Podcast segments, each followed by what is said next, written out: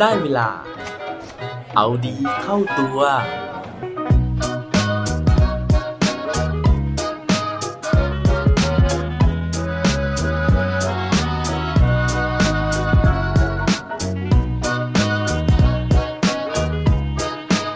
ถ้าเปรียบชีวิตเป็นภาพยนตร์ เรื่องราวของคุณเป็นภาพยนตร์แบบไหนกันครับ สวัสดีครับ พบกับผมชัชวานแสงปรีดีกร และรายการเอาดีเข้าตัว รายการที่จะคอยมาหมั่นเติมวิตามินดีดด้วยเรื่องราวแล้วก็แรงบันดาลใจ เพื่อเพิ่มพลัง และภูมิต้านทานในการใช้ชีวิตให้กับพวกเราในทุกๆวัน วันนี้ผมมาชวนนึกย้อนถึงเรื่องราวของตัวของพวกเราทุกคนนะฮะว่าชีวิตที่ผ่านมาหรือว่าชีวิตณปัจจุบันนะครับ เรารู้สึกว่า มันเนี่ยมีรสมีชาตินะฮะเปรียบเหมือนภาพยนตร์แนวไหนกัน นั่นก็เพราะว่าวันนี้เนี่ยผมอยากจะมาชวนคุยถึงเรื่องราวของผู้ชายคนหนึ่งนะฮะที่ต้องบอกว่าชีวิตของเขาเนี่ยถ้าเปรียบเหมือนกับภาพยนตร์ ภาพยนตร์เรื่องนั้นก็จะต้องเป็นแนวดราม่าแอคชั่นนะฮะ เพราะว่ามันมีทั้งเรื่องราวดราม่าในชีวิตของเขานะครับ แล้วก็เรื่องราวบู๊ล้างผลาญนะฮะ ล้างผลาญก็คือว่ามีเรื่องที่มาชวนให้เขาเนี่ยเจ็บปวดนะฮะ ต้องแอคชั่น ต้องสู้ ต้องบู๊ตลอดเวลาเลย เรื่องราวของผู้ชายคนนี้นะครับ ต้องบอกว่าทุกคนเนี่ยน่าจะรู้จักชื่อของเขาดีอยู่แล้วนะฮะเพราะว่านอกจากชีวิตของเขาจะบู๊แล้ว เขายังแจ้งเกิดนะฮะหรือว่าเป็นที่รู้จักในฐานะของดาราภาพยนตร์แนวแอคชั่นถ้าอยากรู้แล้วนะฮะว่าผู้ชายคนนี้เป็นใครไปติดตามพร้อมกันได้เลยครับ ผู้ชายคนที่ผมกำลังพูดถึงนะฮะ นั่นมีชื่อว่าซิลเวสเตอร์สตอลโลนนั่นเองนะครับ ซึ่งหลายคนอาจจะติดตามผลงานของเขาเนี่ยมากมายหลายเรื่องนะฮะ เพราะว่าตลอดทั้งชีวิตของเขาเนี่ยเขาแสดงภาพยนตร์เยอะเหลือเกินนะฮะ แต่ต้องบอกว่าภาพยนตร์ที่สร้างชื่อให้กับเขานะฮะ นั่นก็คือ Rocky แล้วก็ Rambo นั่นเองนะครับ พูดถึงตรงนี้นะฮะหลายคนก็น่าจะร้องอ๋อขึ้นมาแล้วนะครับว่าอ๋อเราเคยติดตามภาพยนตร์ของเขาเรื่องอะไร ซึ่งต้องบอกว่าก่อนที่เขาเนี่ยจะกลายมาเป็น Rocky หรือว่า Rambo แบบทุกวันนี้นะฮะชีวิตเขาเนี่ยต้องผ่านอะไรมามากมายเยอะเหลือเกินนะครับ ต้องบอกว่าชีวิตของเขาเนี่ยมีความดราม่าตั้งแต่เด็กๆเลยนะฮะเรียกว่าก่อนที่จะออกจากท้องคุณแม่มาซะอีกนะครับ เพราะว่าตอนที่เขากำลังจะคลอดเนี่ย ปรากฏว่ามันมีปัญหาในเรื่องของการคลอดนะฮะ นั่นทำให้คุณหมอเนี่ยต้องใช้ครีมถึง 2 อัน ในการที่จะคีบศีรษะเขาออกมา ซึ่งผลจากเหตุการณ์ในครั้งนั้นนะครับ มันส่งผลต่อชีวิตของเขามากมายเหลือเกิน ไม่ว่าจะเป็นเรื่องของการที่ถูกเพื่อนบูลลี่ในโรงเรียนนะครับเพราะว่ากรามของเขาเนี่ยครับตรงคางเนี่ยมันมีรอยบุบรอยเบี้ยวนะฮะ แล้วมันก็ส่งผลถึงเรื่องของการออกเสียงของเขาด้วย นอกจากนั้นนะฮะการออกเสียงที่ไม่ชัดเจนแบบนี้นี่เองนะครับ มันยังส่งผลให้เวลาที่ในอนาคตเนี่ยเขาไปแคสติ้งนะฮะหรือว่าไปคัดเลือกตัวละครเนี่ยก็ไม่ได้รับการคัดเลือก เพราะว่าเขาพูดไม่ชัดนะครับ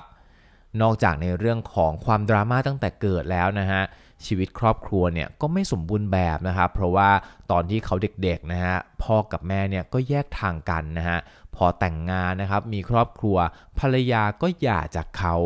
และด้วยความที่ครอบครัวของเขานะฮะมีปัญหาตั้งแต่เด็กๆแบบนี้นั่นเองนะครับทำให้ตัวของซิลเวสเตอร์สตอลโลนเนี่ยต้องไปอยู่ในบ้านรับเลี้ยงเด็กกำพร้านะฮะซึ่งที่นั่นเองเนี่ยคือเขาก็รู้สึกนะครับว่าเขาต้องการความรักจากคนอื่นๆ เขาก็เลยพยายามทำตัวเพื่อที่จะเป็นที่รักของคนอื่นนะฮะ โดยการที่ไปแสดงออกในเรื่องของการที่เป็นนักแสดง เพราะว่าในโรงเรียนหรือว่าในสถานสงเคราะห์เหล่านี้ครับมันก็จะมีงานมีกิจกรรมนะฮะซึ่งบางครั้งเนี่ยมันก็จะมีโอกาสให้เขาเนี่ยได้แสดงละครเวทีนะครับหรือว่าได้ทำกิจกรรมบางอย่าง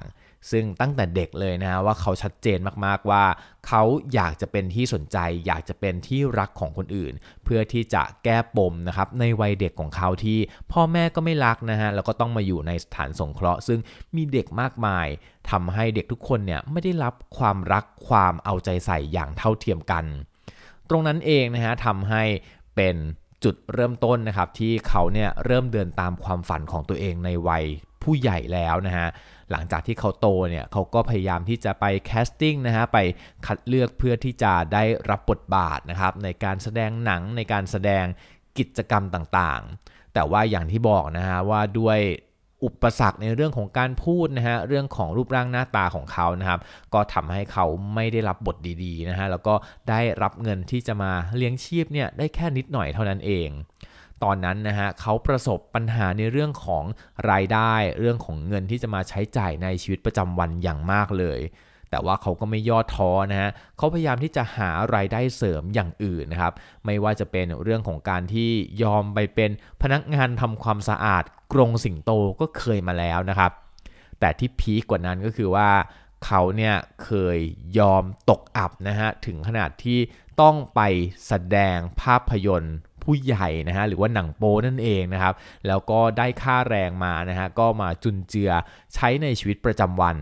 แล้วก็ที่สำคัญก็คือว่าอีกสิ่งหนึ่งนะฮะที่เขาเอารายได้ของเขาไปใช้เนี่ยก็คือการซื้ออาหารสุนัขนะครับ เพราะว่าเขาเลี้ยงสุนัขไว้ 1 ตัวนะฮะถือว่าเป็นเพื่อนในยามยากของเขาเลยทีเดียว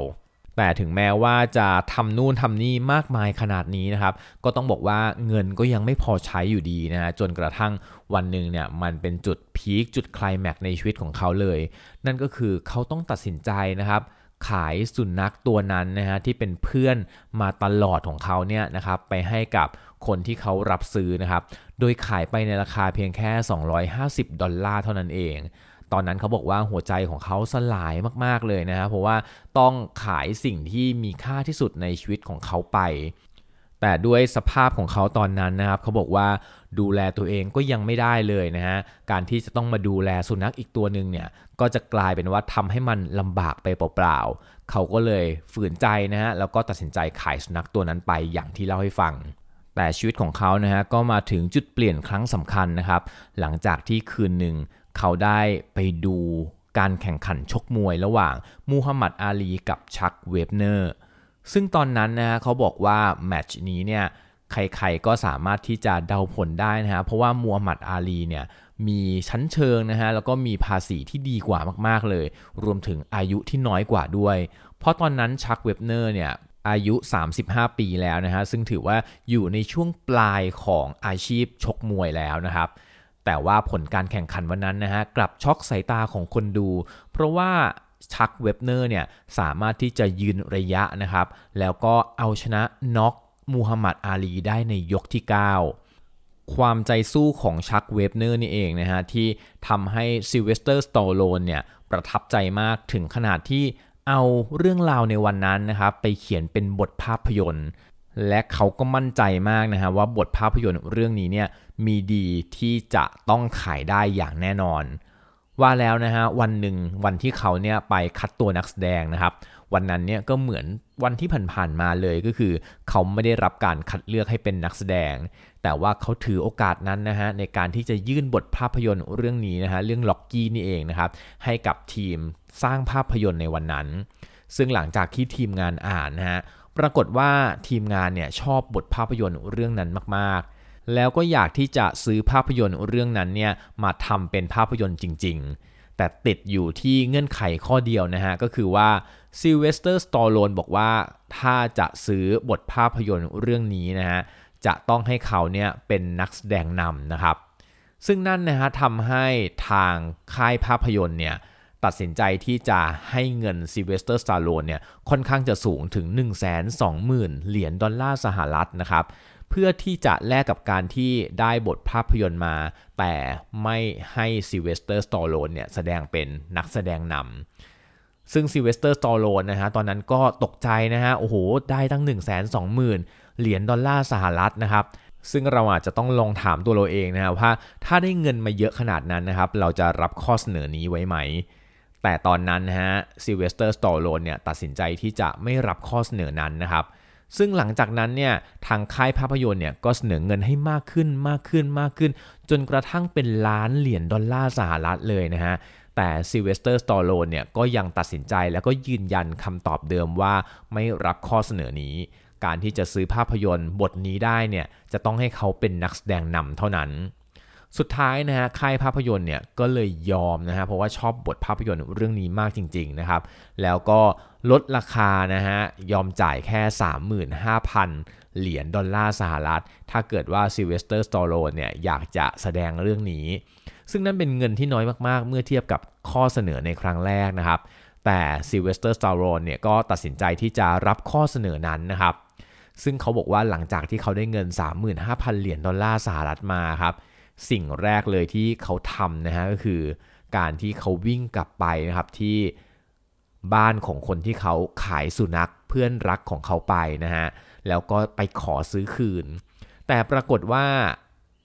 บ้านนั้นนะฮะได้ขายสุนัขนั้นต่อไปแล้วนะครับ แต่ว่าโชคดีนะฮะที่หาคนซื้อต่อเนี่ยเจอนะครับ แล้วก็สุดท้ายสามารถซื้อคืนมาได้ในราคา 15,000 เหรียญดอลลาร์สหรัฐนะฮะ จากที่ขายไปแค่ 250 เหรียญเท่านั้นเองนะครับ แต่ว่านั่นก็เป็นความสุขของเขาแล้วเขาก็รู้สึกดีรู้สึก คุ้มค่าแล้วนะฮะกับการที่เขาได้เพื่อนรักของเขากลับมา หลังจากนั้นนะฮะกลับมาที่ภาพยนตร์นะฮะบทภาพยนตร์ร็อกกี้ของเขานะครับเขาได้แสดงนำนะฮะแล้วก็เขาได้เงินทุนในการที่จะมาทำหนังด้วยนะฮะแต่ว่าเป็นเงินที่น้อยมาก เพราะฉะนั้นเนี่ยเขาต้องใช้ขั้นตอนการ production หรือว่าการผลิตเนี่ยที่ประหยัดเงินสุดๆนะครับ จนสุดท้ายเขาสามารถที่จะผลิตหนังเรื่องนั้นสำเร็จนะฮะแล้วก็ได้ฉายหนังเรื่องนั้นให้กับผู้ชมที่เป็นนักวิจารณ์ภาพยนตร์ในช่วงแรกก่อนนะฮะผลปรากฏนะครับว่าระหว่างที่ฉายภาพยนตร์ไปเนี่ยเขาบอกว่าเขาตื่นเต้นมากนะครับ เพราะว่าในฉากที่เขาคิดว่ามันตลกนะครับ แต่คนส่วนใหญ่เนี่ยกลับไม่ตลกเลยนะฮะแล้วก็ในฉากที่มันดราม่าเนี่ยคนส่วนใหญ่ก็ดูมีสีหน้าที่เคร่งเครียด ตอนนั้นเขาคิดว่าหนังเรื่องนี้เนี่ยไม่น่าจะประสบความสำเร็จอย่างที่เขาตั้งใจไว้นะครับ ผลกลับปรากฏนะฮะว่าหลังจากที่เขาเดินออกมาจากโรงภาพยนตร์นะครับ มีผู้คนมากมายที่ได้ชมภาพยนตร์เรื่องนั้นในรอบนั้นนะฮะออกมาแล้วก็ปรบมือให้กับเขานะฮะให้กับหนังเรื่องนี้นะฮะ ซึ่งสุดท้ายแล้วเนี่ยนอกจากจะได้รับเสียงปรบมือในวันนั้นแล้ว หนังเรื่องนี้ยังได้รับรางวัลออสการ์ด้วยนะฮะ ถึง 3 สาขาด้วยกันจากที่เข้าชิง 9 สาขา แล้วก็ทำเงินมากมายจากเงินลงทุนที่น้อยนิดเท่านั้นเอง และจากวันนั้นนะฮะ ชีวิตของซิลเวสเตอร์สตอลโลนก็เปลี่ยนไปนะฮะ เขาเป็นหนึ่งในนักแสดงที่ประสบความสำเร็จมากที่สุดในฮอลลีวูด และยังเป็นที่จดจำในฐานะนักแสดงแนวบู๊แอคชั่นที่เป็นตำนานคนหนึ่ง เหมือนกับเรื่องราวในชีวิตของเขานะฮะที่ผ่านฉากบู๊ฉากแอคชั่นมามากมาย แต่สุดท้ายเขาก็สามารถที่จะทำให้หนังชีวิตของเขาเนี่ยจบแบบ happy ending ได้ในที่สุดครับ และปิดท้ายวันนี้ด้วย quote ดี quote โดนจากภาพยนตร์เรื่องร็อกกี้เขาบอกไว้ว่า it ain't about how hard you hit it's about how hard you can get hit and keep moving forward ชีวิตมันไม่ได้อยู่ที่ว่าเราเนี่ยสามารถชกได้แรงแค่ไหน แต่มันอยู่ที่ว่าเราสามารถรับแรงชกได้หนักแค่ไหน แล้วยังสามารถที่จะเดินหรือว่าก้าวไปข้างหน้าได้ต่อไปครับ อย่าลืมกลับมาเอาดีเข้าตัวกันได้ทุกวันจันทร์ พุธศุกร์พร้อมกด subscribe ในทุกช่องทางที่คุณฟัง รวมถึงกดไลค์กดแชร์เพื่อแบ่งปันเรื่องราวดีๆ ให้กับเพื่อนๆของคุณผ่านทุกช่องทางโซเชียลมีเดียสุดท้ายนี้ขอให้วันนี้เป็นวันดีๆ ของพวกเราทุกคน สวัสดีครับ